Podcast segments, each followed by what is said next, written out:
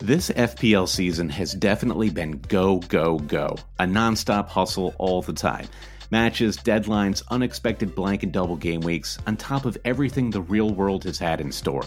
Sometimes you need a moment to turn off and hit reset. That's when you reach for Coors Light. It's made to chill. For me personally, supporting Fulham during this last year has been a true roller coaster ride. Honestly, when that Adama Traore goal flew past Areola in the ninety-second minute of game week thirty-one, the only thing that saved my mental state, the only thing that calmed my nerves, was cracking open a Coors Light. There's only one beer out there that's literally made to chill, and that's Coors Light. The mountains on the bottles and cans even turn blue when your beer is cold. That way, you always know when it's time to chill. When you need to hit reset, just open a Coors Light. It's mountain cold refreshment made to chill. And listen, everyone, summer is pretty much here. It's about to get hot in New York. An ice-cold Coors Light is such a perfect way for me to beat that summertime heat. Coors Light is the one I choose when I need to unwind. So when you want to hit reset, reach for the beer that's made to chill.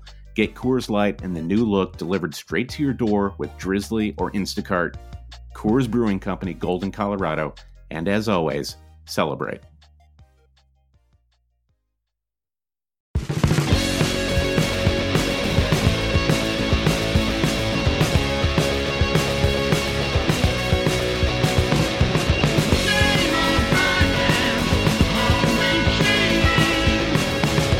Hail cheaters and welcome to the Always Cheating Fantasy Premier League podcast. My name is Josh. I'm here with Brandon. Brandon, how are you? I'm great, Josh. I am feeling the love right now. I mean, first of all, it's the holiday season, but second of all, uh, I just want to express gratitude to our listeners. This Sunday, we had a great meetup in Brooklyn at our favorite place, the Black Horse Tavern, with listener Gavin Doyle. He's a Patreon subscriber, hails from Ireland. Got to meet him and his lovely girlfriend, but just got me thinking about how lucky we've been with the Always Cheating Pod. I think you echo echo these sentiments, right, Josh? Sure, absolutely.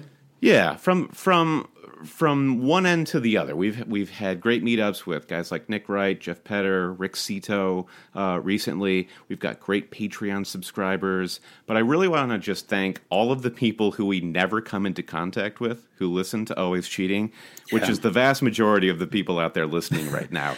so we yeah, we talk a lot about. Uh, Yeah, the, the like the, the December pledge drive that we're in the midst of, um, and all that said, I just want to, I don't want to miss thanking all the great listeners out there who just tune in weekly for Always Cheating as part of their F P L routine. So that's that's my screed. I yeah, just want to welcome like, everyone. It's like you're Scrooge and you've been visited by three ghosts or something. it's, it's, it's, yeah, this is the very, very, it's a good Christmassy way to start this podcast, Brandon. And I'm.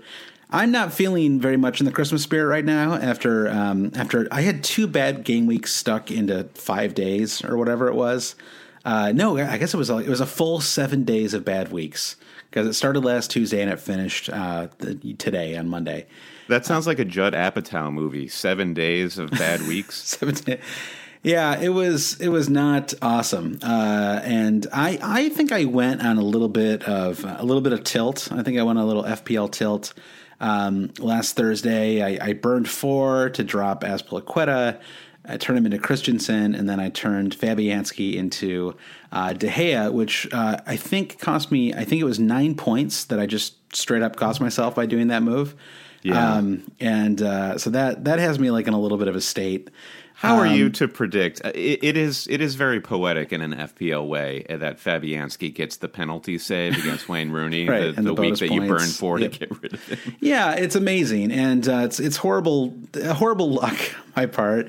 Uh, it makes me feel kind of ill because I hate making a goalkeeper transfer to begin. Like it's going to take me like fifteen weeks to like actually get like to amortize that cost. Now you know it's it's uh, an interesting it's, it's very frustrating. It, it, it's yeah. I, I, I hear how it's frustrating for you, and it is an interesting way to look at it. I think um, you think burn four to get De Gea in for Fabianski, great long-term move, right? You're, it's an easy set-and-forget keeper, but the nine points from Fabianski, yeah, you're right. It's going to I think I, I don't think people think about it that way, where it's going to take you like a month just to get back to square one for to, for to even out exactly yeah. uh, if it ever does, you know. And so yeah, it was it was that was that was I mean, and you know, man, uh, and if Man United had, con- had not conceded at home, it would have it would you know wouldn't have been quite so painful. But Uh, you know, Nemanja Matic said it'd have, you know, a couple games a year. He just kind of blows it for his team. Yeah. Uh, at least they they were away from shit. they were they were away from home against West Brom. Yeah, but they were dominating that game, and then they just kind of, you know, stopped paying attention on a set piece and yeah, and watch, a stupid goal. Watching that goal happen basically in slow motion, you just see the ball for, for a single moment. It's like none of the bodies were moving, and the ball is is just one yard outside of of, of the goal, and yeah. everyone's standing there, and Gareth Barry just basically kicks it, just has to put a toe out. So it was just, you know, I, it was, you know, really, I mean, if there's like a theme to our podcast this year, especially, you know, our hundredth episode, we asked a bunch of people for advice. The theme is really to be patient with your team. And not rush to burn points and, and like wait players out, wait out there. It's actually funny because we're going to talk in, in the podcast about uh, who to hold and who to drop. And, um, you know, I think patience is a word we're going to use a fair amount. Although I think there are some players that we definitely are looking to drop.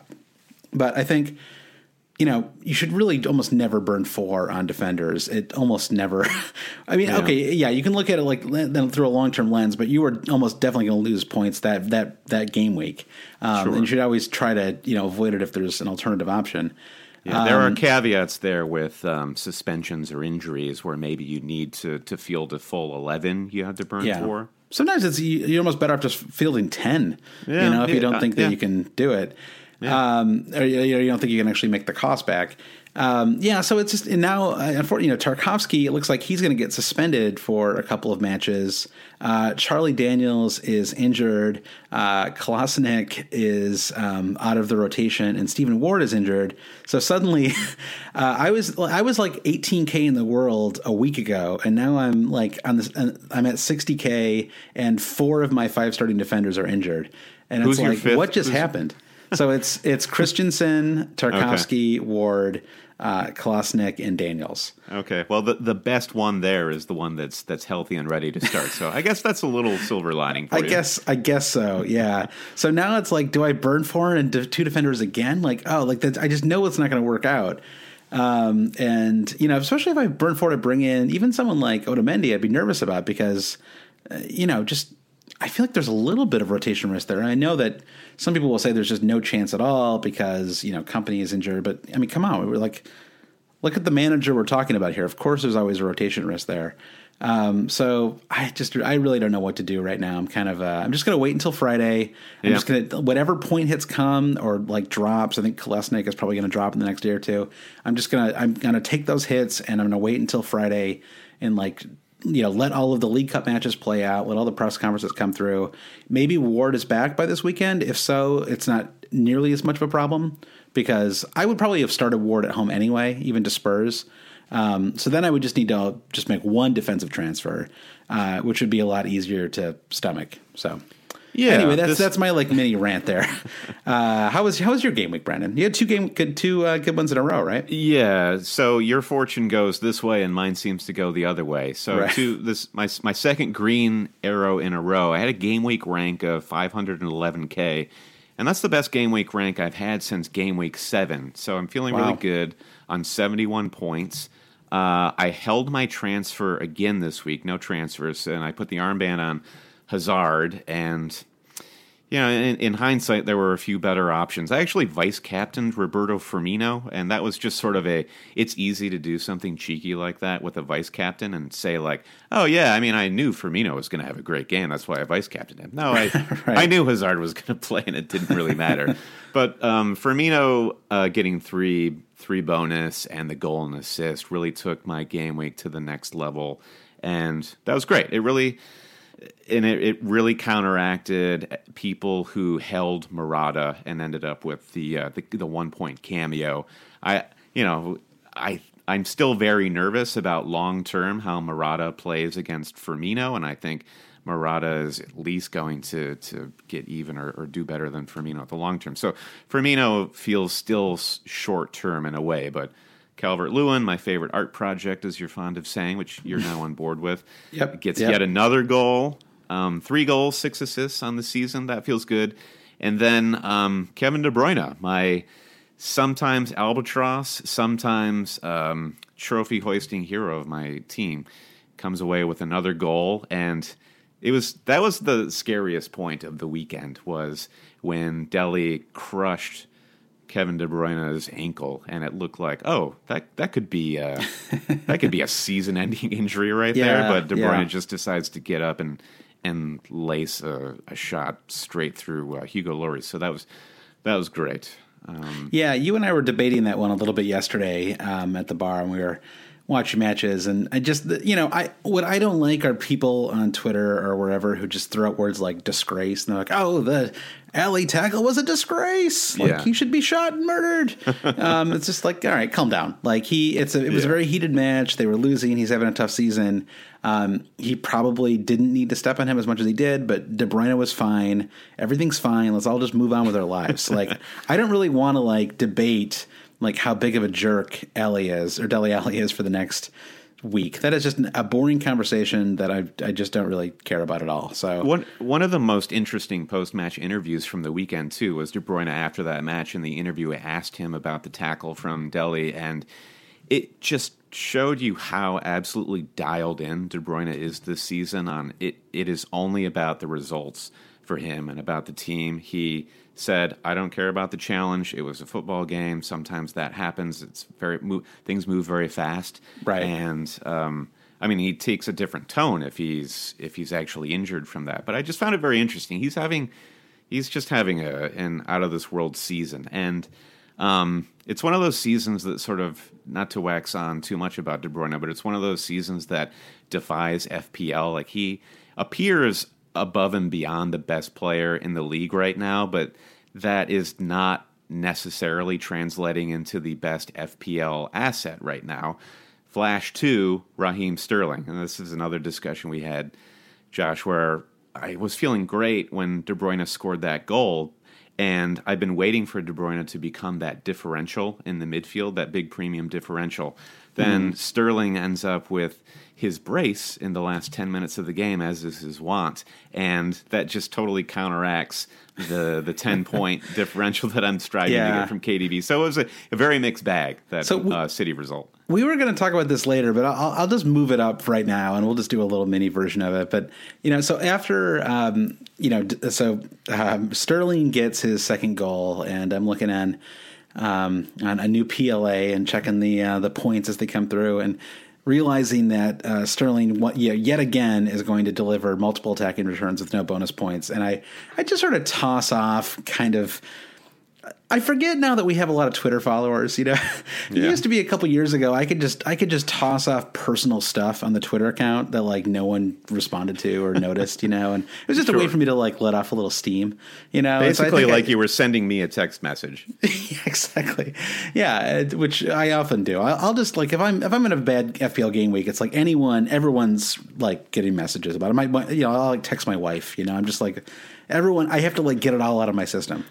So anyway, You're like, I'm just don't like, don't come home. I need space. Yeah. So I say something like, uh, you know, uh, uh, yet another brace with no bonus for Sterling. It's actually the second time it's happened this year. Um, and uh, I said, you know, the F P L bonus system must be reformed this summer. And of course, like, all of Twitter came down on me, like, immediately. And some people did agree with me, I will say. Mm-hmm. Um, Chief uh, F P L Hints, he was he was there with me. So I got I got like one. I got like a, a couple of lone people uh, out there who were sort of, you know. She, like she was probably down. Just feeling sorry for you getting piled on, maybe. Yeah, exactly, exactly. So um, it's a great, great Twitter account, by the way. If you're not following uh, at, at F P L Hints, yeah, you definitely should. Oh, for uh, sure. Pretty, pretty funny too. So anyway, uh, so then, but you know, even like someone like James Eggersdorf, uh, Eggersdorf responded to us, and Um, his his response to my tweet got like three times the likes that, that my tweet did. Uh, uh, insult to injury. Yeah, he was very respectful. He was just like, oh, I disagree for this reason. You know, he missed a bunch of chances. And um, I thought it was completely fair, but uh, we – but so I sort of opened it up, and then it sort of became this – all day there was this long discussion. If you want to go back and look, if you're, if you're you know um, – obsessive enough to do this, I, I recommend it, because um, a lot of a lot of people uh, who are just sort of big F P L voices end up talking about this, and you know there, there is there's really no consensus. I mean, my, my feeling is just that attacking players get punished in the bonus point system, mm-hmm. and you know things like miss big chances. I mean, to me, you know, a ball rocketing at Sterling, you know, off a penalty miss is not necessarily a big chance because he's got to do a lot right there, right? He's got to, like, basically volley it back in. Um, yeah, but yeah. Even, things things that look very simple when you're when you're watching right. on the television. If you're on the field, you know, despite despite being one of the highest paid professional footballers in the world, still freaking hard. Right, exactly. And I, I do buy the argument that it rewards, you know, stuff that you can't really, like, it's it's a way to reward players who are doing things that are behind this, like, sort of behind the scenes, if you will. Um, but I also feel like it's a fantasy game and it doesn't really matter. it, like that stuff, that stuff just isn't as like it, it just to me, it doesn't really matter. And I think that if you wanted to reward that stuff, uh, Peter Blake had the suggestion that you just get rid of any bonus points for goals. It's like those things are already measured in the game, so you just eliminate them from the bonus point system. Yeah, um, and then that would really put a premium on players like N'Golo Kante and um, even like just deeper creative players. You know, someone like Fernandinho maybe. Um, well, you know, let me like, take it. Let yeah. me take it one step further. Uh, again, do away with bonus for the attacking returns. Those are, as you said, Josh, already rewarded. But then um, you're basically feeding scraps to the defensive midf- the midfield tacklers. And why don't you just actually serve actual F P L points to? It's like a goalkeeper gets three saves. Yeah, right? that's that's their job. They're doing it well. They get a point. If And yeah. N'Golo Kante makes three tackles in the midfield, give him a point. Don't give him, you know, thirty B P S with the hopes that nobody scores a goal and maybe he he filches a bonus point. That right right now I think filches filches. Right now I think I think yeah, the, I agree. I actually think that's a great idea. They should definitely do that. Like I'm total I one hundred percent agree. Right, cuz I think right now the debate is bonus points exist to reward players that aren't already getting F P L returns, but it's sort of like nobody is winning in the current state of the B P S. Like more right. often than not, the attacking players are still coming out with the bonus points, and like very rarely does it, does it truly reward people who? It's not encouraging yeah. anyone to bring Nemanja Matic into their F P L team. Exactly. N- nor is it really affecting your decision on who to, like, if you're looking at, like, the times when a player who gets more bonus points than another player would be a huge, like, factor in your decision making is it's it's very rare, right? It's like maybe you're looking at two different, you know, center backs on Tottenham Hotspur, right? And you. Like everything else is equal, price is equal, mm-hmm. uh, you know, goal threat is equal, whatever. And then, like I'm, you know, like Davidson Sanchez and Toby Alderweireld, right? Let's say they were the same price. I think that Toby is uh, a little more expensive. Like maybe then you're like, who's been getting more bonus points? It's, but it's not. It doesn't really make a huge difference a lot of the time. So, you know, I mean, I think you could argue for just scrapping it entirely. However, the more I thought about it, the Ooh, more I counterpoint. Realized, yeah. Well, the game is just really so many of the elements of this game are not geared towards the obsessive fan. They're geared towards the casual player.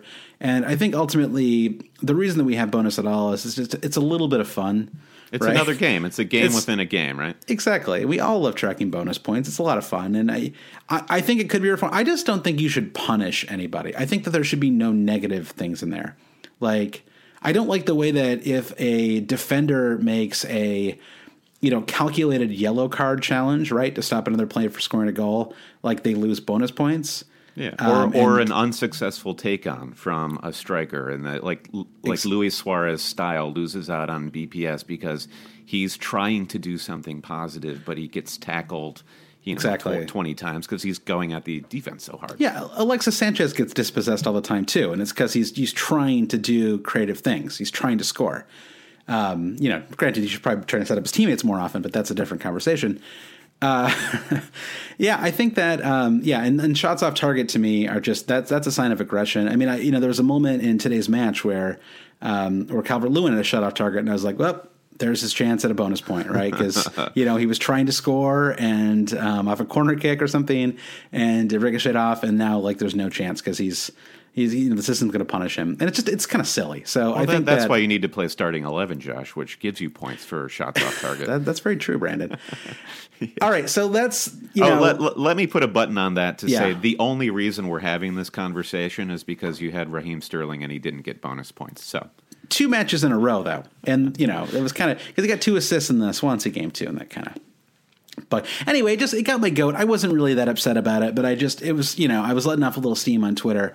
It led to a very interesting discussion. So if you want to contribute to it, if you have thoughts on the bonus point system, let us know. Maybe we'll try to like email the fantasy website or whatever. We've tried that before. It hasn't really worked, but it you know, will it will never we'll not be an someday. Interesting discussion to have bonus points. It it's a bit like uh, you know, public health care. Like it'll it will never be a perfect system, but we will constantly be constantly be pushing for reforms. Yeah. In exactly. the hopes of making it perfect for everyone out there.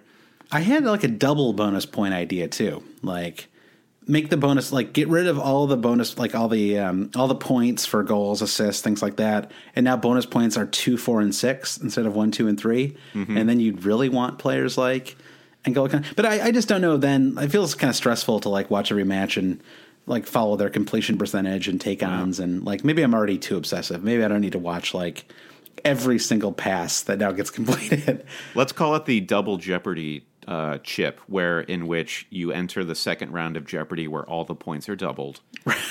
And all the bonus points that you collect. Ooh, that like game the second half doubled. Of the season or something like that. Yeah, yeah.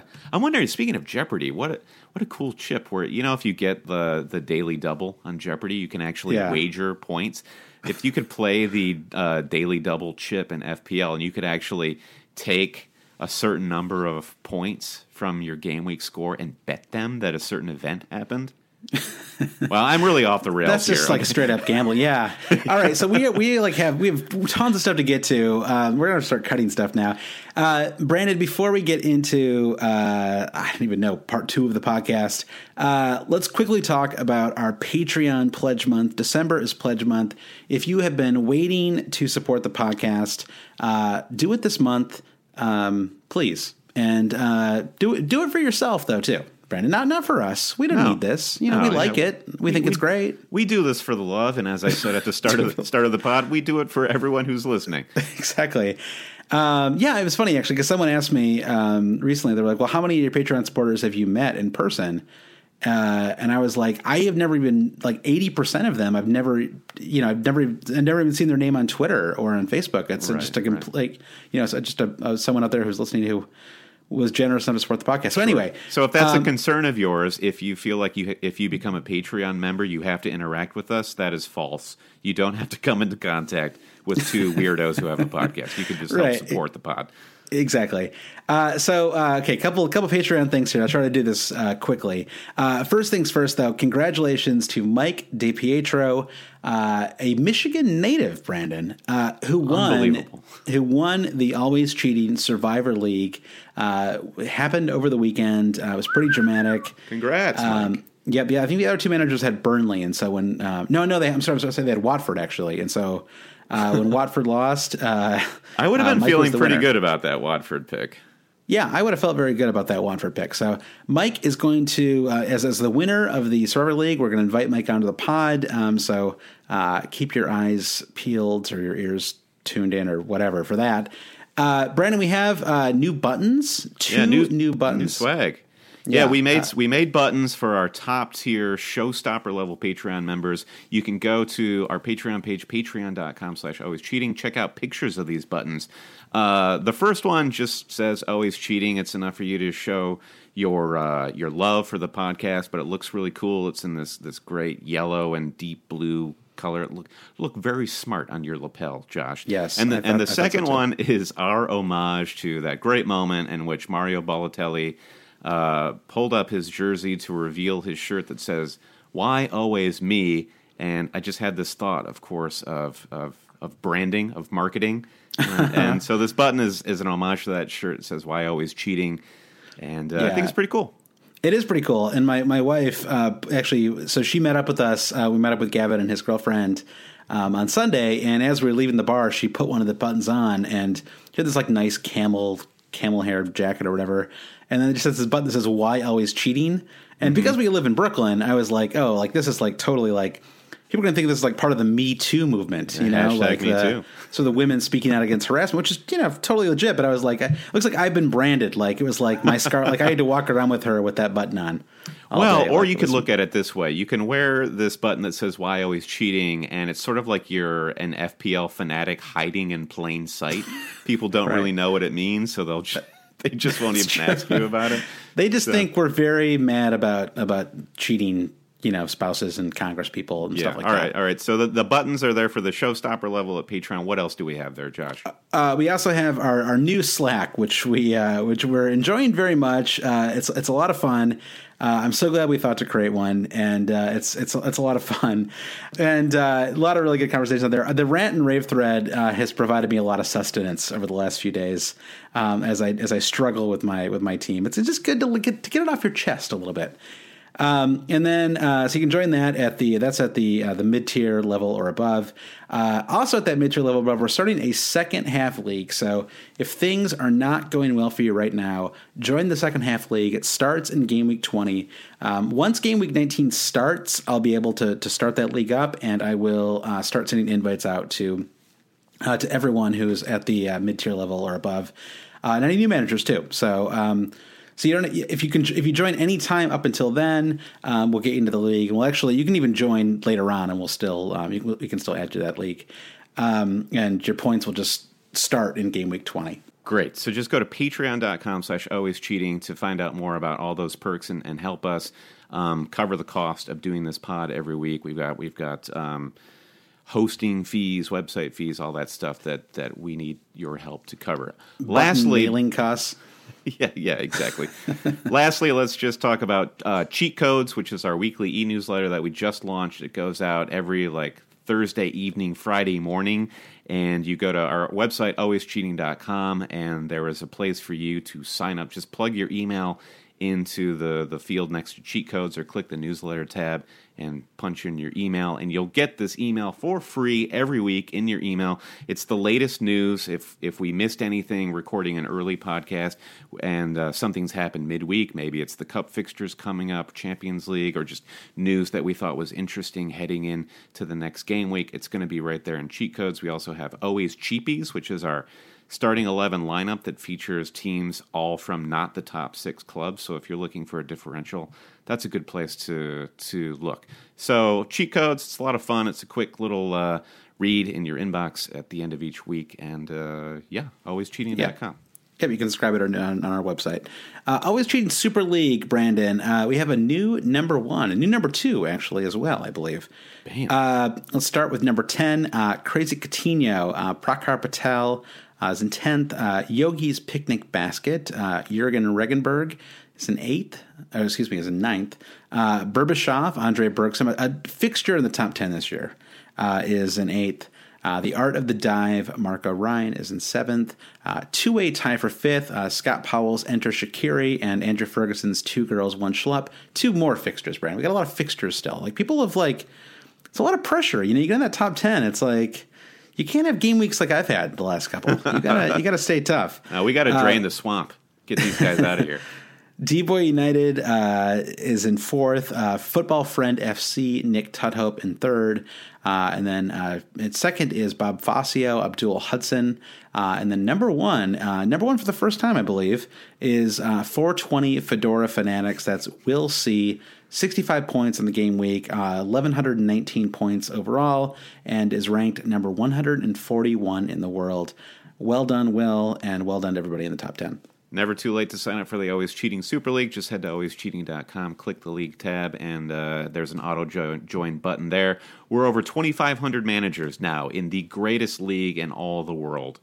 Brandon, let's skip the rants this week. We've already ranted long enough. Let's take a quick break, and then we get back. We're going to talk about high-priced players who are not performing well and whether we should keep them or drop them, right? And we all know I, I was not aware there were any premium players not performing up to snuff. This is this is news to me. This is news to you. I know, exactly. You thought you you could just Captain Kane every single game week this year and you'd be fine. Yeah, it's it's, it's Calvert-Lewin or nothing for me. All right, we've got lots to talk about, so we'll take a break. We'll be right back. Great. Same old podcast, always cheating. We're back, Joshua, and as you said, part one, we're calling this Should I Stay or Should I Go Now? It's uh, our tribute to the clash, I guess. It's also a tribute to Harry Kane. We have a question from Graham on our Slack channel. He says, how does one pronounce Kane exit? It says Kane and exit, portmanteau style. Also, uh, James James Bishop asks, can we now drop all premium strikers? Finally, can I sell Kane? So uh, there's a whole conversation here to have about premium strikers. You made the point before we started recording, Josh, that if you're out there and you have, you're sitting with a forward line of Aguero, Lacazette, and uh, Kane, or Aguero, Morata, Kane, that's that's more than thirty million pounds of your budget, and you're getting about one point per ten, eleven, twelve million pounds. That's not really sustainable long term. Yeah. Yeah. You know, one thing that's interesting about Kane this year is he only has one assist so far in eighteen game weeks. Uh, that's a lot. I, I really, you know, it, it makes you think about just how much.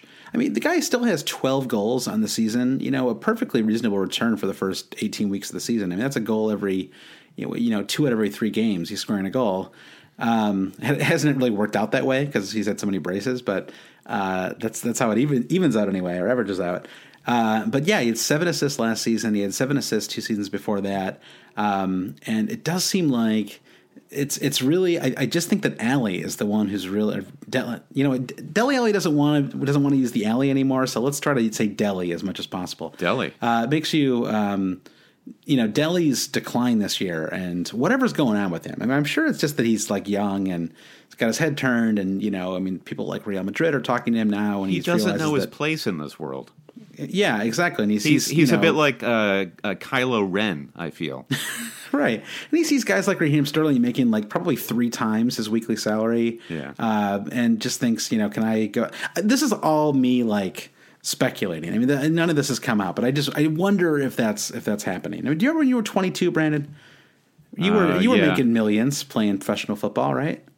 I was, yeah, and I found it quite easy, frankly, and I, it was also easy for me to walk away. I said, you know what? Yeah, I don't love no. I don't love playing as much as I love uh, the fantasy game. When I was twenty-two, I was a moody dork, and I was yeah. I was inclined to long spells where you just didn't want to talk to me because I was so unpleasant to be around. Um, and you know, I was so debating I whether or not I could afford right cable at that point. exactly, uh, exactly. Uh, you had to, you had to get the apartment complex that had the cable built in. That was really that was the trick. no, just uh, watching just watching Spurs yeah. against Man City. I mean, Man City yeah. is a total juggernaut, obviously, sure. but Spurs were completely humiliated and dismantled, and this has yes. been – it was a performance more on par with what we've seen this season than – like their match against Huddersfield where everything was clicking and Kane looked unstoppable is the outlier. And right. we've just been waiting for them to get back there, and it's tough. I mean, Dele Alli is a problem, but that whole team is just out of sorts. Yeah. And it's it is it is only the double game week that we can talk about coming up with West Ham and Spurs, where I say you've got to hold Kane. Like there's there is no selling Kane if you currently have him, because if you sell him now, the likelihood of you getting him back for that double game week without performing some amount of surgery on your team is minus very, eight, a minus twelve, something like yeah. that. And I don't know how silly it's going to look a month from now, us saying, "Well, you got to hold him for the double game week." But right now, I, I just don't see any way just, around that. I think that's just common sense. Um, and, you know, there's there's not a lot of great alternatives either. I mean, it's not like yeah, just it's not like you have Sergio Aguero who is just, you know, banging him in every game week. Or, uh, I mean, I guess, you know, Kane to Lukaku is the obvious transfer. I think that's the one that some people have already done. And, and honestly, if you did it two weeks ago, you know, more power to you. I mean, I... You know, looking back, I, I don't regret not dropping him. I mean, you know, he they were about to play Brighton, and he was on. He was coming off a brace in the Stoke match. You know, so um, I mean, he's only two. You know, he's two weeks removed from a you know a thirteen point uh, you know point haul, or twelve points, I guess. Um, and the Brighton match, but he just they, they've really struggled at home against against you know teams that are really set up defensively, and um, They just they can't break it down, and I that's when I really I really think that Alli is the problem. I mean, this is more of like a general football talk than a fantasy discussion, so um, I don't want to go down that road too much. But I mean, I'm I'm holding Kane, you are too. I mean, to me, it's pretty cut and dry. I, I just don't think it's worth it's worth dropping him. Um, and I mean, their fixtures aren't that bad going forward. I mean, they're They're, you know, they play away to Burnley um, in game week nineteen, which, you know, isn't a great fixture. I mean, no. Burnley are obviously, you know, really solid at home, but it is a Burnley team that's missing quite a few players right now. I mean, it looks like Tarkovsky is going to be out. Stephen Ward might be out. Uh, Ben Mee, you know, just back from an injury.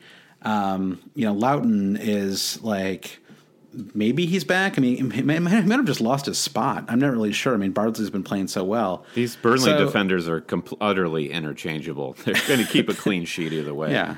They're home to Southampton after that. That's, you know, I mean, Southampton are pretty strong defensively, but they're not, you know, they're not unbeatable, certainly. And it, it is a home match. And, they're very you know, Southampton beatable. Might actually try to score in that game. I mean, Southampton looked utterly diabolical two, two game weeks ago against Leicester. Comported themselves a, a little better against Chelsea, but uh, still yeah, lost. And Arsenal, too. They played pretty well uh, against Arsenal. Yeah. Yeah, but... It, uh, what do you think still the chatter about playing one striker up top, so you, you're playing somebody like Kane by himself? Um, it, it suddenly we now live in a world where one striker up top seems great so long as that one striker is Dominic Calvert-Lewin or or Wayne Rooney or somebody like this. And, exactly. and, and we, we, we could talk about benching Harry Kane only to unpack him when the double game week comes right. through. Right. Um, I, I think I think now the important discussion is I think we agree to just bide your time with Kane. That double is too important, but we have to have a serious dis- uh, discussion about how well you're spending your money elsewhere in your team. Like, is your midfield? Are you going to get goals from your midfield? Because if goals aren't coming from Kane, a twelve point nine, twelve point eight striker, where else are they coming from? So I think yeah. you, I think you are going to keep Kane, but also. Um, be smart about where your goals are coming from elsewhere on the team. Yeah, I mean, it's it's just a really tricky, I mean, to expand the conversation a little bit, it's just a really tricky time for all, all the expensive forwards. I mean, yeah, I know, you know, Lukaku did pick up eight points in the game week. I mean, he, he looked like Lukaku, though. He made a bunch of mistakes. He probably should have had a brace or a hat trick. I mean, he picked up one-headed goal and didn't celebrate, and I'm just like I've like turned on him so much. Mourinho didn't even celebrate. Uh, it, yeah, I've got I've got these conspiracy things moving in my brain. Of is something going on between the two of them? Um, I can't believe Mourinho that he that I can't believe that he starts every single game. Like I can't believe that he starts every Champions League game, every league game, and that just, he has never received a rest. I mean, he I guess he doesn't need it. He doesn't yeah, work I, on the field, so. So what does he need to rest for? I guess that's true.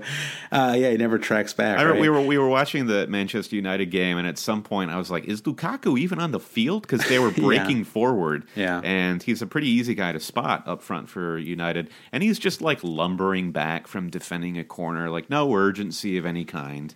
Yeah. I think we can both agree that neither of us want a Man City forward, right? No, yeah, I, I think that ship has, has long sailed, and the returns... Now, I, I have to do a mea culpa. I think on the last episode of the podcast, I said something about David Silva not not being exceptional because his goal output just wasn't to re- be relied upon, and then he went right. ahead and scored another brace, and... Okay, yeah, obviously, Silva having a great season... Pretty pretty decent F P L pick if you. Nobody got remembers what yeah, you said. Did, you, you didn't have to apologize. Everyone forgot. Um, so what Aguero, is going on with him uh, though? What is what is the deal? We like like if this were American sports, there would be like a team of reporters who like yeah. figured out what the, what was going on, and uh, somehow like shoppers in the U K, it's flying like, over his house.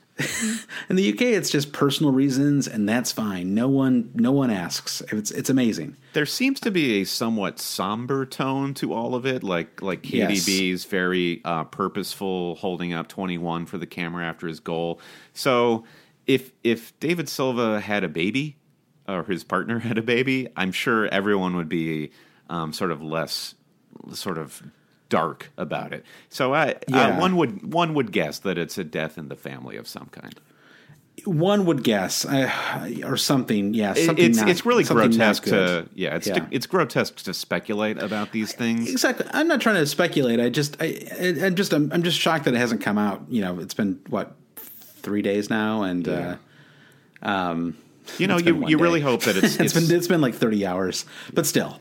You, you you do hope it's something that Silva and his family can deal with, and, and you know, it's something that Well, one also hopes that he can come back to the, the loving embrace of F P L managers, God, so we can help him through. You did get visited by those three ghosts last night. I'm amazed. This is You're so soft on this podcast. Hey, a green arrow will really do that to you. Are yeah, we, that's that's true. I'm feeling we, a little we, more acidic. We've got a question uh, here from yeah. Foggy Football Sky F F, who asks about Chelsea assets, opinions on owning Hazard and Morata. Now, we both went into the game week captaining Hazard. I um, offloaded Morata for Firmino, and that paid off for me this game week. How are you feeling about both of these guys? I think we were both kind of hemming and hawing about Hazard during this game week, yeah. even though we captained him. I'm not feeling great, obviously. I mean, I've I've had miserable. I mean, so you know, I started with Azpilicueta, uh, which was a total disaster. Uh, didn't start, and then uh, didn't get a clean sheet in two matches in a row. Uh, you know, I mean, Hazard has done nothing since I brought him in. I think he's got a total of five points.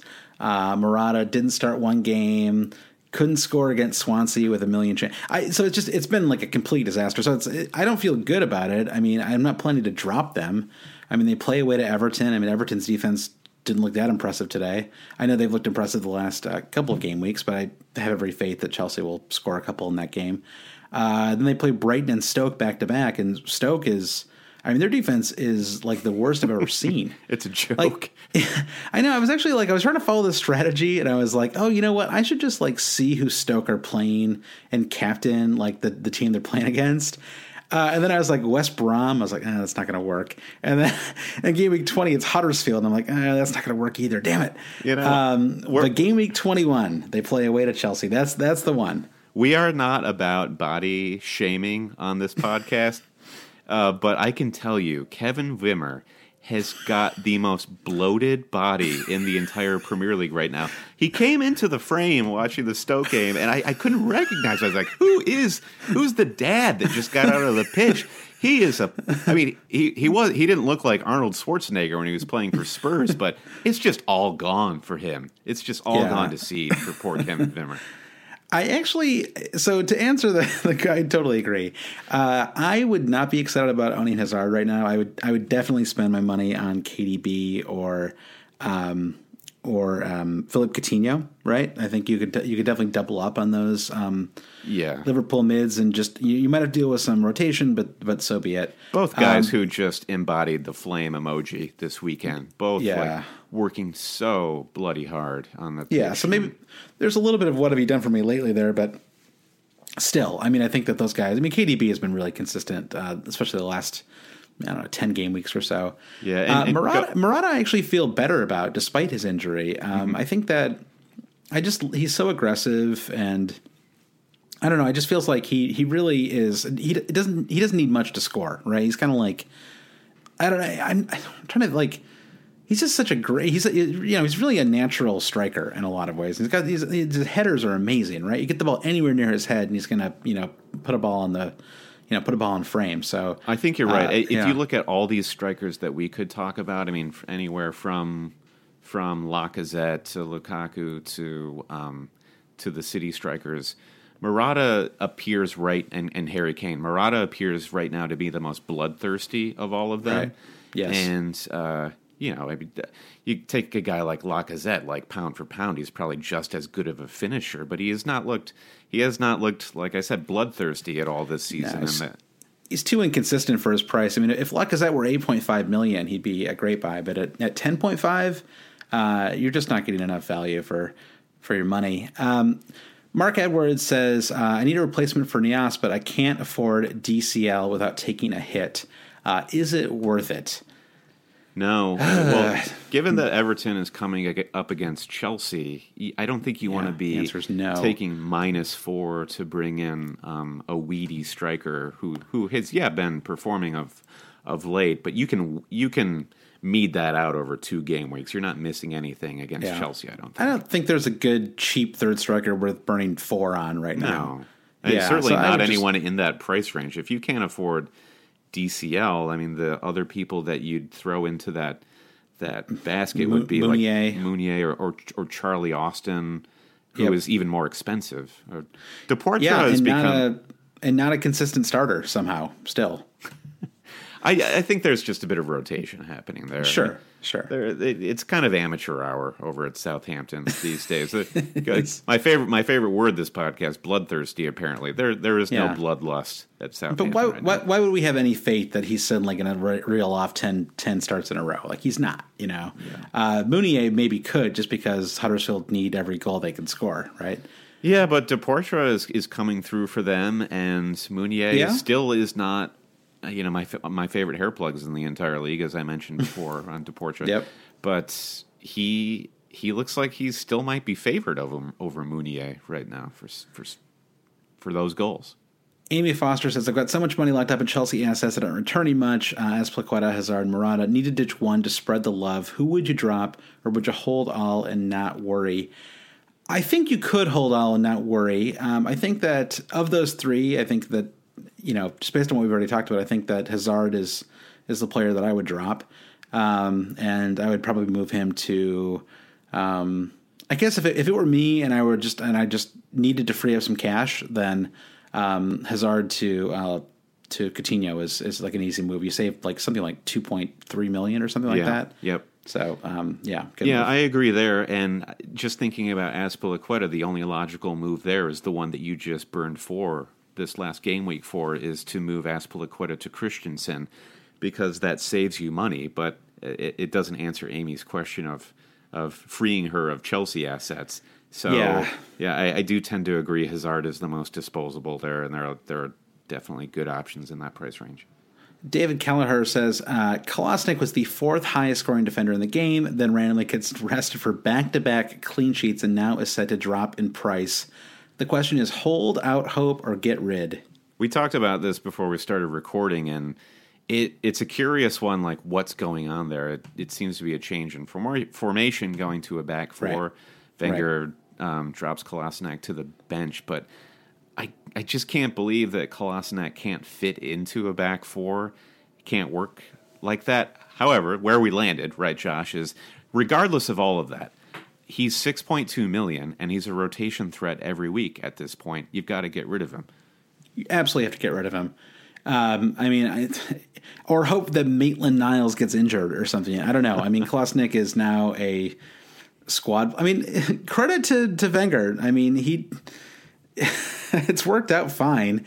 I mean, you know, I, I, they haven't really been scoring that much, but they've kept back-to-back clean sheets. I mean, I guess if he wanted to tighten it up, then then, then it has worked. Um But yeah, it's it, it's a total screw job if you're a Klosnyk owner. I mean, to miss out on back-to-back clean sheets is is, I mean, you know, basically, it, you know, he's more expensive than Monreal, and you've just been kind of crushed the last ten weeks. Yeah. When I say you, I mean me. I'm talking simply about myself here. yeah, I am a, I am a Monreal owner. I mean, the the heady days of Monreal scoring back-to-back goals are are well in the rearview mirror at this point. But he still shoots all the time. It's crazy. yeah. Like he becomes such an aggressive player. Yeah, looking at yeah. Arsenal's fixtures, it's uh, hosting Liverpool this coming game week nineteen, then away to Palace and uh, uh, West Brom, two good fixtures, and then Chelsea in game week twenty-two. Would it be? Would you consider turning Klosnyk into another Arsenal defender like Monreal? Or yeah. do that? Do those looks Liverpool like and Chelsea going to come back? Yeah, sure. Do those, do yeah. those fixtures put you off? Sure. Yeah, they they definitely do. Um, I mean, Liverpool probably are going to score like three or four on them, uh, and why wouldn't they? Right? I mean, Liverpool love to play a team that, that is going to try to score themselves. Right? That is just like that is just the most beautiful thing for Liverpool to play a team that actually yeah. is going to play them. Yeah. Um, you just so, have, I'd say yeah. you look at Manchester United defense. Phil Jones and Chris Smalling seem to be the uh, yeah. the focal points right now. Easy move to either of those guys. Yeah, I mean, Phil Jones I'd be wary of. I mean, Phil Jones, Mourinho has not been playing him twice in a week um, all, all year, right? He didn't play in any of their Champions League matches. Um, with four fixtures in the next two weeks, I find it hard to believe that he's going to start every one of them. Maybe he starts three out of four, and maybe maybe you're fine. But um, I would definitely be a little wary of bringing in Jones. Just he's got like outside of Vincent Kompany, he's just got the longest track record of injuries there is. So um, I don't know. I think I think yeah, I think Smalling is a little more consistent. He's like the, he's almost the same price too. He's not that much more expensive. All right, Dan Waite has a question: Zaha or Richarlison? Uh, and he's looking to swap one for Pogba at some point, but or, or even going into game week nineteen, but he can't decide which. So who do you like? I guess the question is, who do you like better between Zaha and Richarlison? Well, why don't you answer this? I mean, as a Richarlison owner. Yeah, it's been very frustrating to, uh, as a Richarlison owner, to watch the um, very quick implosion of Marco Silva's project there. I mean, he's the him turning down what we believe him to have turned down the Everton job seems like so long ago now. Yeah, but, or maybe they turned him down. I'm not sure. That's yeah. So since game week thirteen, Richarlison has only returned two assists. His last his last goal was against West Ham in game week twelve. It's been very frustrating.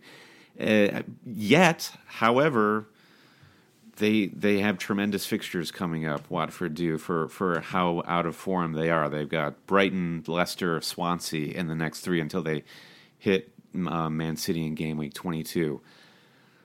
Uh, Crystal Palace, and by comparison, it's Swansea, then Arsenal and Manchester City back to back. I have to say, if you have Richar- if you have Richarlison and you're not negotiating Zaha, stick it out with Richarlison. Yeah, I don't think it's yeah. worth. I don't think it's worth taking a gamble on that. You probably have other fish to fry in your team. Zaha looks so good right now. He looks really hungry. Be very excited to see what he does against Swansea in game week nineteen. So that's a very tough decision. Long-term, through the festive period, I guess I have to throw my hat in the ring for Richarlison. And maybe I'm yeah, being biased. Yeah. What do you think? Uh, well, I, I think you're right. I mean, I, I can't imagine it lasts forever. I mean, there the, there's some worrying talk from Silva about him being young and needing to rest more. Um, yeah, he, I, he was pulled off for a groin injury in uh, yeah. game week seventeen, but he managed to start and play ninety. So he might, yeah. So he might get rested at some point. I mean, you can say this about everybody, though. Um, yeah, I think uh, I, I I would probably just stick with Richarlison. I mean, the Pogba love, I, I think it's just like people are just excited because it's like a new player. Yeah, like it's just like it's just a way to mix things up a little bit. I mean, yeah, we've um, been we've been moving toward a template for the last month, I think. Yeah, and Pogba is an exactly. exciting uh, wild card. It's yeah, it's fun. I mean, if you have you know, I don't know, let's say Silva's out for a couple of weeks, right? I mean, Silva to Pogba is an easy move. Um, yeah, I think uh, I think I would just hold with Richarlison. Uh, final question in this section, Brandon. Uh, Sean number one says, uh, is dropping Salah a, a, an okay idea? He says, bear with me. You don't make any ground if he scores, and you actually often lose ground because he's so highly captained every week. Uh, is there any point in having a player like that? An easy sub could be Coutinho and then use that extra cash elsewhere.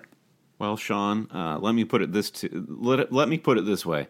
If you thought you were losing ground having Salah, imagine the ground you're losing not having Salah. So, right. So, that's exactly right. So just have I just, him and yeah. it's fine.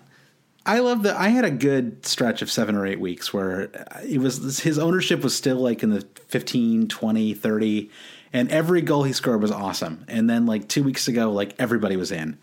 And now, now I was actively rooting against him scoring in the Bournemouth game, despite having him on my squad. It's it's very maverick thi- maverick thinking to say, okay, Salah to Coutinho, Coutinho, and that's how I'm going to make up my ground in the like top one thousand. But you're you're relying on this crazy likelihood that right. Salah, the most informed player in all of Europe, probably right now, right. Yeah, I mean, is, is yes, bested I, think, by, I think Sean's looking at this the wrong way. I mean, the the answer here is that you should just be captaining Salah more. Yeah, yeah, yeah. No, that, I, yes, perfect. Are you thinking about captaining him away to Arsenal on Friday? Uh, let's see. What's my bus team look like right now? Pull up uh, Brandon's bus team, and my armband is on. Oh, look at that! It's on Kevin De Bruyne, which that. That that is a flight of fancy there. um, you know, mine's on mine's on Raheem Sterling right now. Yeah, uh, same same same idea as you. Um, but I might end up captaining Salah. I mean, why not? Right? Like, sure. Is there any way he's not going to score on Arsenal? Yeah, and I'm looking at my uh, back. I mean, you have your own issues in your black, back line right now. I have two Burnley defenders both going up against Spurs. Pff, well, I mean, that clean sheet. Okay, maybe I got. Yeah, two you're going to lose Tarkovsky though. Yeah. Yeah. All right. Well, let, let's save that for our game week preview. Um, sure. Should sure. we take a quick break? We're going to come back and do uh, some more questions, lightning round style, and then do a game week preview. You got it. Same old podcast, always cheating. Josh, quick word about Starting eleven. It's the daily fantasy app available for your iPhone or Android. Just go to starting eleven dot io. That's starting eleven dot io. Josh, Christmas is upon us. The holidays. You may you might not celebrate Christmas, maybe something else, but you're probably going to be around family. Okay? Right. So yes, you've got family true. who are football fans, they're Premier League fans, but they don't play F P L. What do you talk about while you're watching the game? You can't talk about your F P L team. Dad doesn't have one, but Dad right. probably has a smartphone. Download the Starting eleven app. Suddenly you're playing a fantasy game with your family. You're having fun. You're, you're yucking it up, and you're really enjoying watching these games, making live substitutions within the That's app. That's true. Um, you should do this with your dad, Brandon. Explain to him what Boxing Day is and why they why you're getting up at seven thirty a.m. Yeah, perhaps a different situation altogether with my father, Josh. But um, but the, but but this the point stands. So it, it's a fun thing to download. You can you can sort of like plug and play with with your friends. We are playing with listeners. You listeners of Always Cheating. Josh and I are accepting head-to-head challenges. Just hit us up with a direct message on Twitter or Facebook, or email us at hail cheaters at gmail dot com. Josh, did you have any head-to-heads this weekend with uh, cheaters? Uh, I had I had a few head-to-heads. Uh, just I actually over the over the two fixtures, and uh, I played two match um, flights. Two a couple match flights. I played uh, A M Saturday and, and Rusev, and uh, oh, I'm, just, I'm forgetting everybody I played now. So apologies to everybody I played who I'm forgetting about right now. Um, but I, I won three out of four, and especially in midweek last week when I was having a really, really miserable game week with uh, with Ward subbed off and Klosnyk not starting, and it was just everything kind of went wrong. Um, I got a late Aguero goal, which allowed me to win three out of my four matches. So Starting eleven in some ways actually kind of saved my um, your sanity, saved me from having a, a very miserable game week. So yeah, starting eleven dot io is where you can learn more about the app. Uh, it's available on iOS and Android. Uh, we have a podcast um, interview with uh, co-founder Thomas Braun that you can find on iTunes or on our SoundCloud page. Um, and if you want to challenge us, uh, message us on Twitter, Facebook, uh, email us hail cheaters at gmail dot com, um, and uh, take us on. This is the last podcast. So I think we're going to record until the twenty-seventh.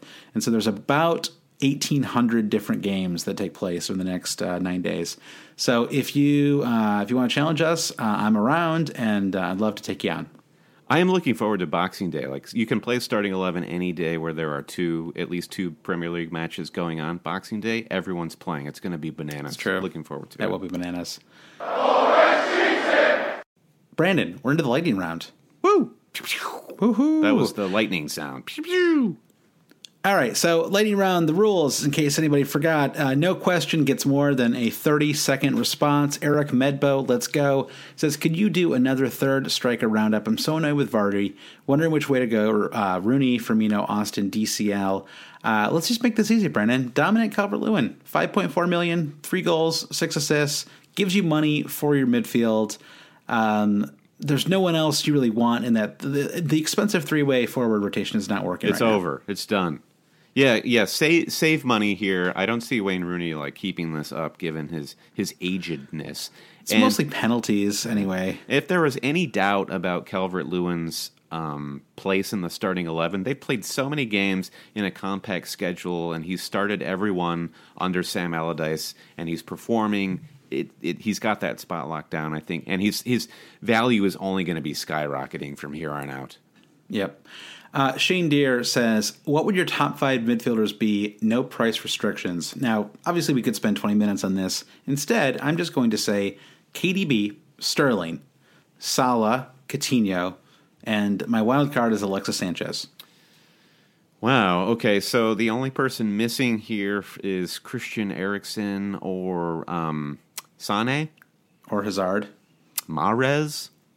Mm. Nope, nope, nope. De Bruyne, nope. De Bruyne is coming good in such an interesting way, but um, Sterling, the goals are there. Like, what an incredible route to goals. Um, so, yeah, I, I, I agree with you. Well, David Silva? Yeah, this this is nah. a, this is a ridiculous question. They're all good. It is. It's too. Yeah, it's just, it's a, it's a waiter. Let's let's save this for like a Patreon podcast or something where we can go on for like forty minutes on this. Uh, Mike DePietro, the winner, Brandon, he wins the league, he wins he wins the Survivor League, and then he comes back with a question, clearly doesn't need our help. No, Brandon, he, he's Mike, got all the help he needs in his own brain. Mike says, uh, should Lukaku be brought back again to be paired with Kane? I'm thinking he should be transferred in when they have stretches against lower-level teams. Uh, he's notorious for only scoring against lesser opponents. Uh, we all know that to be true. Yeah, um, yeah, you, you could. Um, and I think that would be fine. I think if you didn't have problems elsewhere, um, it's hard for me to even like imagine a scenario where I had so few problems, uh, just get with all the things that have, like the injuries have happened to my squad, um, where I could do this. But yeah, I mean, if you had Morata and Morata Lukaku, I think that's, that's fine. I mean, especially if it built up too much value in him. I mean, Morata, yeah, it's kind of hard for me to transfer out, cause I think I got him at like ten point two or something, you know, yeah. and he got up to ten point seven and, um, I just, you know, so I guess what do I would sell him at eight point four or ten point four or something like that? I lose point three, and then if I want to bring him back, it's just it's dicey. Kind of a mess. Yeah. Yeah, it's dicey. Yeah, but you look at United's fixtures coming up. Leicester, their defense is a little shaky. Burnley, Southampton, Everton. It looks good. Yeah, I mean, I think Lukaku's time is in our minds is coming back. So I like yeah, that. Yeah, I think that's fine. I, I won't be doing it, but I, I understand the rationale. Uh, Steve Hagen says, uh, when Benteke is done with his suspension, could he play alongside Kane on top as a second striker? Pass. I do not, yeah, I do not want to answer Steve's question. Please no, do not bring Benteke into your team, Steve. Don't do it. Just don't do it. He has, he has, he has led the attack for some of the most toothless offenses in the history of the Premier League. Lest, lest we forget what he, what happened on Aston Villa a few years ago. He anyway, he scored a goal over the weekend, but it was like it's his only goal not, all let's season. Let's not give him. He's let's not give so Benteke bad. the satisfaction, he's Brandon. Like, okay, you said my name in the streets. sorry, sorry, Steak. Uh, Adam P says, if you had to permanently captain one player until the end of the season, who would it be? Well, we talked about this uh, just like ten minutes ago. Mo Salah. I think that's. Yep. Uh, He's nice the easy. most consistent performer, and, and there you go. I mean, Raheem Sterling might be an interesting uh, competitor in that regard, but Harry Kane is he's fallen out of that favor. Harboozy one says, is it worth getting uh, Pogba straight back in, even for a hit? Uh, also, Vardy to Rooney, would you? No on the Pogba. I like the idea of getting not Pogba. Not for a hit. Yeah, not for a hit, yeah. I like Pogba as a... as a player and and as an F P L asset this season, but no, I'm not. I'm not taking a hit for him. The, this is a more interesting question. Vardy to just wait on Pogba if you need to take a hit. Uh, also, Vardy to Rooney. That I don't know about that one. Vardy is the yeah. the system that Puel is playing at Leicester seems to basically um, X Vardy out of the equation. So you see guys like like Mahrez come to the fore. Uh, so it makes me very hesitant with Vardy. But do- it was so weird, Rooney. I mean, ended up on you know with two assists and a, I mean one of the assists was on a missed penalty, but still uh, two assists and a, and a goal, uh, three bonus points. I thought he looked awful like the whole game, uh, and I mean he like I mean I'll give him a little credit for a couple things. I mean he he had the pass that led to Aaron Lennon getting fouled in the box. Um, I mean, the assist for the Gilby Sigurdsson goal was literally just like him going down, sort of like it wasn't like this like amazing assist. He literally just passed the ball to him as they were like going down. Sure. And Gilby took like eight steps and, and scored. Yeah. Uh, and then the penalty. I mean, I don't know how much credit he gets for that. He wasn't the one who was fouled. Um, but you know, I mean, results really, are results. He's, he's yeah, results are results. He's been really involved. So. Um, yeah, I guess I'd probably do that. I think that would be fine. It's worth a punt. Um, I mean, our, our friend Gavin yeah, Doyle. Save a little money, too. Our friend Gavin Doyle, who we met up with this weekend, actually put the armband on Wayne Rooney. And we were. We, we roller coaster of emotions there with that missed penalty. Yeah, absolutely. It, it, it panned out for him. So well done, Gavin. All right, last question from the lightning round comes from Dave from Burnley, all the way from Proudsville. Dave is, is uh, writing us. No ran, but how many double game week players for twenty-two is advisable? So we're looking at West Ham and Tottenham for game week twenty-two. Harry right. Kane is is an obvious choice there. West Ham, would you get more than one West Ham player? No, and I, I may not get any at all. I mean, the problem is it just comes so fast, and you know, I, I it just depends on how like what my team looks like. If I were able to not burn a transfer between game week twenty and twenty-one. And I could hold on to two going into game week twenty-two, then I would probably, you know, just burn four, make three transfers, bring in two Spurs and one West Ham player. Um, I'm not sure who that West Ham player would be. It might be someone like Masuaka, um, you know, super cheap and, and kind of attacking. And because one of those games is a West Brom game, so they, they definitely could keep a clean sheet in one of those games. Um, but I also would be okay if I didn't have any West Ham players. Yeah, worth noting here, too, is this is not like late-breaking news, but Manuel Lanzini is going to be serving a suspension for deceiving the referee uh, on the penalty. So I guess this that means he'll be back for game week twenty-two if that's a three-match yeah. ban. Yeah, I think it's two, but th- two this match is so ban, yes. dumb. Like, do do we want to live this way? This is like the N F L now, where it's like everything gets like just everything gets viewed on videotape later or dissected. And well, this I, I would say I don't know. This is this is just it's never going to end. Like they're not going to not going to put a stop to it. I don't know. Well, I guess that's the hope, is that putting it under this lens actually curtails diving, and then they don't have to actually mete out these punishments because it will just won't be in the game anymore. I mean, in N F L, yeah. they're looking at was he inbounds or out of bounds, that sort of thing. Yeah, I know, but it, it just feels like the same. It's like this idea that like you're going to have this perfect game where everyone plays cleanly and no one tries to deceive anybody, and you know, if, if, like it's just, it's never going to stop. People are going to always feel contact and, and go down the box, and uh, I don't know. I, I guess I guess this makes me old school. I mean, I, I just like I just don't really care. Wow, you're like Lee um, Dixon over here. Back at back when I played, real man. Well, it's just like I don't really care. Like he he deceived the he effect, he like effectively deceived the referee. Like that's it doesn't happen that often, and I don't think it like ruins the integrity of the game. And you know, like he won, like he tricked him, yeah, you know, right. And it just doesn't like, I don't think like the, you know, the league is um, I won the moms. In dire straits because of it. Yeah. It's like, I want justice, you know, just who cares? Oh, okay. So we've totally passed over the, we've exceeded the rule mandated thirty seconds for this. However, we glossed over the more interesting part of this question, which was how many Spurs players do you like for relatively tantalizing doubleheader of Swansea and West Ham for Spurs? Game right. twenty-two. So Harry Kane, do you want to stack it and do do Vertonghen, Eriksen, Kane? That I guess would be kind of the the templatey one, right? That one does make a lot of sense. I, I don't think you want either of the um, wing backs, yeah, right? So then you're looking at you're looking at Davidson Sanchez um, or Vertonghen. Um, yeah, I think that just you know, I mean, Hazard is going to have to go. You know, you could go, like, I don't think I'm going to have, I, I think Hazard will be moved for, um, because they're away to Arsenal anyway. So Hazard gets moved for um, Eriksen, either Alli or Eriksen. I mean, Eriksen is the is the clear favorite there, but Alli, if you want to be different, right? um, you want to be poor about it. uh, and then I guess with the money freed up, you could, in theory, move someone like Loftus-Cheek into like a Harry Winks or something like that, or if, I guess if you had enough money, Son. you could move. Yeah, you could move. Yeah, I don't know how I would be able to bring Son in with my current setup, but yeah, that that makes a lot of sense. Someone like I mean, Richarlison to Son would make sense. Yeah, a free hit. What about a free hit? Well, I just wouldn't want to do it just to get two extra. I mean, I'm only looking to bring in two. Two Spurs anyway. Yeah, I think you know? You're right there. If you're just looking to play two extra players, free hit is when you just want to totally scramble your team entirely. All right, that does it for the lightning round, Josh. Let's tran- let's transition into game week nineteen. We'll do a little preview here for you. Uh, game week nineteen starts on Friday. Always does damage to our stats, so uh, I love that.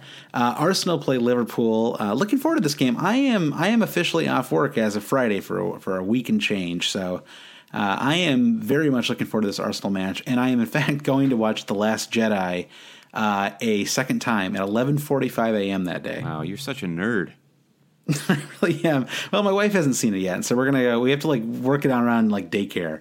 Uh, but okay, if you're listening to this podcast and you want Brandon and I to do a, if you're a Patreon supporter and you want Brandon and I to do a Patreon podcast where we just talk about our thoughts about The Last Jedi, I could easily fill an hour of conversation about this. So if that, if that interests you, uh, let us know. Uh, and, uh, we will, we will record that podcast. This, this will be like our good friend, Richard Orford, who he now has a dedicated F P L Twitter feed, but his, his Richard Orford Twitter, there's actually some snappy short movie reviews that are worth checking out there. That's That's true. So we, That's we, true. we can join Richard in sort of transitioning from football into movie reviewing. Yeah, like, yeah. How'd you guys become full-term, full, full-time movie reviewers? Well, we had this fantasy podcast, and then we did this Last Jedi. And now I write for the New York Times. Right, exactly. Uh, so game week nineteen starts on Friday. Arsenal-Liverpool. I think Liverpool are going to win this game. I, I, I'm not even sure I think it's going to be that close, to be honest. I think I think Liverpool win, like, three one or something like that. Yeah. Uh, I, with, with, a, with a Monreal goal. I'll take it. I'm less convinced. I think Arsenal have... Arsenal have been a little hot and cold, but I think they're I think they're better than that, particularly playing at the Emirates. They have a, like mm-hmm. a terrific record. I mean, not against opponents the caliber of Liverpool, but I do think it's going to be tighter than that. I think it could, yeah, it'll yeah, be I'm a just, two one game, and it's a coin toss whether it goes Arsenal or Liverpool's favorite. Maybe I'm just think maybe I'm just thinking of that four three game from the start of last season. I think that's the last time uh, they played at the Emirates. Uh, got a lot of really good matches on Saturday. I'm I'm looking forward to this. My parents are actually flying in, but they don't fly in until later in the day. I don't know. I'm revealing all this personal stuff. About, yeah, about that's basically a window into your eye. Nobody Cal. cares. Nobody cares. Uh, Everton Chelsea is the early match on Saturday, and then uh, Man City Bournemouth, which should be huge from a fantasy perspective. Uh, I, I maybe I maybe will have two players in this game if I bring in Otamendi. Um, we've got uh, what else? We've got. Uh, we have the Stephen Fletcher derby, Stoke City versus West Brom. That's going to be a real barn burner. Yeah. It's a, the, a flarby, it's called. Flarby. Uh, hashtag Flarby. Uh, Swansea Palace is, is a really captivating bottom-of-the-table matchup here. Swansea just... Is that even captivating? It's like Swansea's just done. This, this, it's over. Well, for I them. kind of, I'm kind of rooting for Crystal Palace now. Like, there's, are you? Do you find yourself pulling for them a little bit too? Like, yeah. there's, yeah, it's they're kind of a fun team in a way. And except for Benteke, he's not very fun. Except for Benteke, who, I, who none of us can stand. uh, but I, I like Roy Hodgson. I kind of like, and um, you know, like he's like he he knows his limit, right? Like, but he's perfect at a place like Palace and. Um, yeah. yeah, I like I like Zaha. I mean, I, I you have to live with his mistakes, and yeah. How about Saka with that like late? He kind of ripped it right at the end of that game. He did like, one one really of the more nice, per, like, perfectly placed shots. You'll you'll see. Yeah, I don't know. I kind of as a Loftus Cheek owner, I was like, come on, just put that in yourself, man. But it worked out worked out fine. What about this Burnley Spurs matchup? Can, can we get a hard prediction here on on how yeah. Spurs perform? Is this going to be nil-nil or, or yeah? It's a re- it's a real test of their um, of what's going on with that squad right now. You know, I mean, this is this is not an easy game at all. Uh, I don't know. I mean, you know, it's not like Burnley's set up to be super attacking at home anyway, so they're going to have some of the same problems they have they've had at home at Wembley this season. Um, yeah, I think this is going to be a really tough match for them. Um, I I think they could win, but I think it's like. Maybe it's a one one nil game or a two one match or something like that. So you have, I don't think it's you, super attacking. You have an option to either captain Harry Kane or captain Romelu Lukaku. Who do you choose this game week? Uh, I would captain Lukaku. Yeah, against Leicester away. Yeah, yeah, yeah. yeah I'm with you. Any clean? Any, Leicester defense has been bad so far. Guaranteed clean sheets this weekend. What do you, what do you think Chelsea's clean sheet odds here are against Everton away? I don't know. I mean, in Everton's form, um, I don't think they're great. Um, yeah, where do I see clean sheets here? Man City, I see a clean sheet there. Southampton, probably. Uh, West Ham, right? They've they've their defense is like really good the last uh, couple of weeks. Yeah, I might be playing Shane Duffy in my starting eleven this weekend against Richarlison. Mostly because I won't have any better options, but I'll right. be interested to see how Watford bounce back from their, their humiliation this week. We were talking about all the red cards affecting just the immediate result for Watford, but it's a knock-on effect. Like they're losing all their, their starters to these these ridiculous red card suspensions. It's amazing. I know, exactly. So it's yeah, that that team is a complete mess right now. Uh, all right, Brandon, that is that's your that's your holidays, man. We'll be back on the twenty-seventh. So I think that is um, so Christmas is on Monday. That's a Wednesday, Wednesday night. We're going to record our next episode. So uh, we actually will. I think we'll miss like half a game. Well, actually, we'll miss two uh, two game weeks after that. So um, just as a heads up there.